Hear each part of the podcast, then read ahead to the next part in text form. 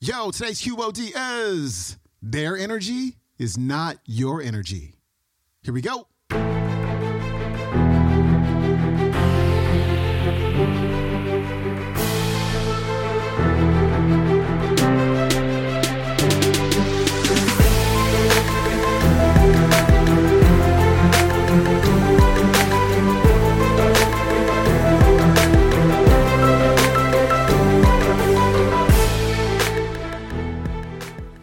Back to the Quote of the Day Show. I'm your host, Sean Croxton of SeanCroxton.com. We've got Brendon Burchard kicking things off, and this is a perfect clip to start off your week because what he's talking about here is being responsible for your energy.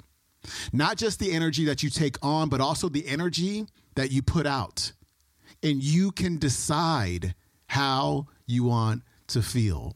You can decide what kind of energy you're bringing to your work, your family, your friend, and to your entire day. And what it's going to do is give you a cue or a trigger that's going to help you change your energy for the better and generate more happiness throughout your day. So when you walk through the door at work, or when you open up your laptop, or when you're with your friends and your family, you can remember to be intentional about the energy that you're bringing. Brendon Burchard coming right up. You can do happiness. So yesterday, I didn't share you, with you my favorite metaphor of, of my entire lifetime. It's still the most important driving metaphor of my lifetime. In every area of my life, this is the most important metaphor that I've learned and I've sort of owned in my lifetime. And that is this the power plant does not have energy, it generates energy.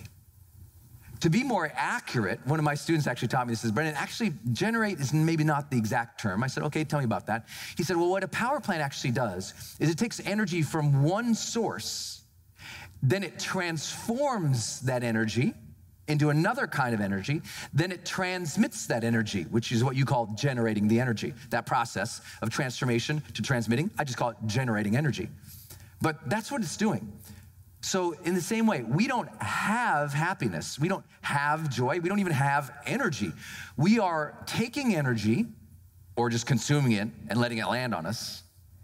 And we are transferring or transforming that energy into what we want to experience and transmit in the world. And that's why I said yesterday, we have to be responsible for the energy we bring into our families. Because guess what they do? Especially when they're young, they don't know this metaphor, so what do they do? They just take the energy that hits them. They don't yet have the tools to transform that energy and be who they want to be. They just take the energy. So when you get around people who are either unconscious or children, and sometimes it's the same,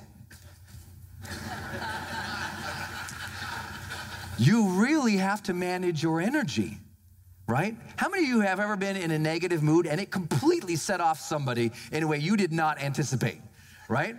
You know why? That person did not have the tools to deal with your energy.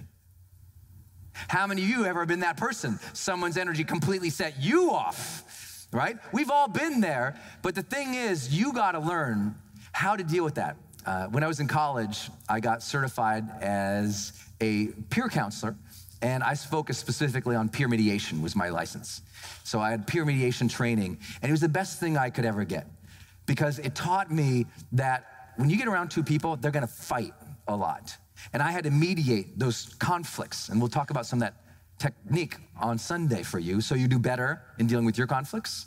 But I'd have two people, and I was a, a, an official peer mediator, so I was a court referred. So they would refer. I remember I'm at this time 20 years old, court referred. So I would get a couple that was married and going through divorce mediation. I'm a 20 year old kid. This is over 20 years ago. Look how young I must have looked, right? oh my God. And they would come and they would scream at each other. They would just be like freaking out on each other. And I got to deal with this. And I remember, I mean, my first two or three sessions, I went to my advisor, who was one of the great communication and conflict trainers in history, Bill Wilmot, was my, my mentor. And uh, he wrote one of the most important books I ever read in that topic. Um, uh, I think it was called um, Artful Mediation. And he said, Brendon, you got to learn to just be zen when other people are fighting around you. Their energy is not your energy. Their energy is not your energy. You have to, he told me this phrase, I never heard it ever before. He said, You have to self will how you want to feel. You have to self will how you want to feel. And that was such a profound effect on a 20 year old kid. Because at that point in my life, I still was a child. I was still consuming the energy of the world, and it could tip me off in one way or another. Because I, especially, I grew up around a lot of anger. So just short fuses, bam, short fuse, bam, you're smacked. Short fuse, bam, you're in a fight. Very short fuses. So that was what I had consumed and what I was trained to. So I would get angry fast, very fast all throughout high school and all throughout college, because I had martial arts training, I was in fights, constantly in fights. My friends and I, we would go out, and sure enough, one of them would start a fight, and then they come and grab me to end it, you know? All throughout school, I was just tons and tons of fights, me. And I'm proud, I have not been in a fight since I was 21 years old, and the last fight I was in, it was just to end a fight that was happening that I could be a service in. That was it. That was it. And so, but I had fought a lot in my lifetime, right? I didn't want to do that anymore. And part of my journey was learning to deal with my own anger issues, my own energy that wasn't right. And I knew it wasn't right. So you have to be very conscious of your energy and self will it. That's why I started teaching myself. I got to learn to bring the. And I would say it over and over and over to myself. I'm like, look, if I'm going to bring energy into a space, it's going to be joy or it's going to be love. And for me, it's the same thing. So I wanted for me to make sure that no matter what I did, that was the energy I was going to bring into space. So I started training myself on that with my phone triggers. I started training myself on that by just deciding, okay, every time I walk through a door, what's the feeling I want to bring into here? One of my doorway triggers, when I walk through a door, I say to myself, I am entering this room as a happy man, ready to serve. I am entering this room as a happy man, ready to serve. I've said that to myself tens of thousands of times every door I walk through. So I'm setting up a trigger cue for me to remind myself to be happy. Because if we don't remind ourselves to happy, to be happy, we won't self-will ourselves more often to be happy. Now, some people say, well, this is just an affirmation, stupid. I'm happy, I'm happy. I'm... Actually, it's not. It's something that we know from habitual training in behavioral sciences. Cue, trigger, reward, cue, trigger, reward over and over and over again. Ultimately, you set up that practice. It becomes a higher level of practice and mental discipline. So let's return to this conversation about happiness. If you have not had that role of happiness, get therapeutic support, but also at the same time, start practices that will make you happier. And you have to teach your family to start practices to be your happier. It can be as simple as a, a Friday night dinner where you say to the kids, What made you happy this week? You need to start giving the vocabulary of happy to your families. You have to start giving the vocabulary of happy to your teams. If your teams are never talking about what makes them happy, what kind of workplace is that to be in? If you're not having conversations and dialogues if other people, I say it to people all the time Are you happy? How's it going? Are you happy?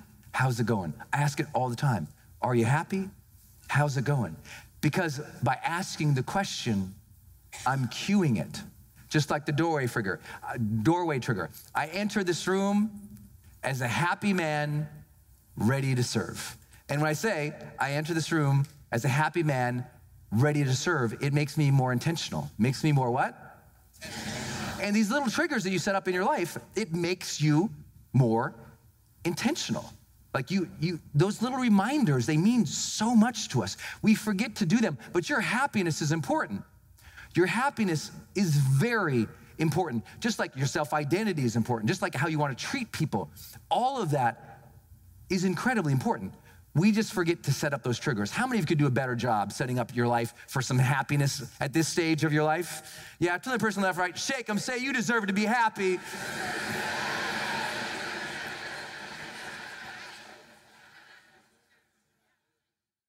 All right, that was Brendon Burchard. His website is brendon.com. You can watch today's talk on YouTube. It is called Secrets to Happiness on Brendon's YouTube channel. Also, hey, pick up his book, High Performance Habits. I've been reading it this past week and it is fantastic. If you want to raise your energy, if you want to become more productive, if you want to bring your A game more in your life, check out that book again. It is called High Performance Habits. And I also encourage you to, to, to do what he talked about today to use those cues to use those those triggers to reignite your energy to be intentional about the energy that you're giving off and that you're creating in your body and in your mind. All right that is it for me. I will see you tomorrow with mr darren hardy. I'm out. Peace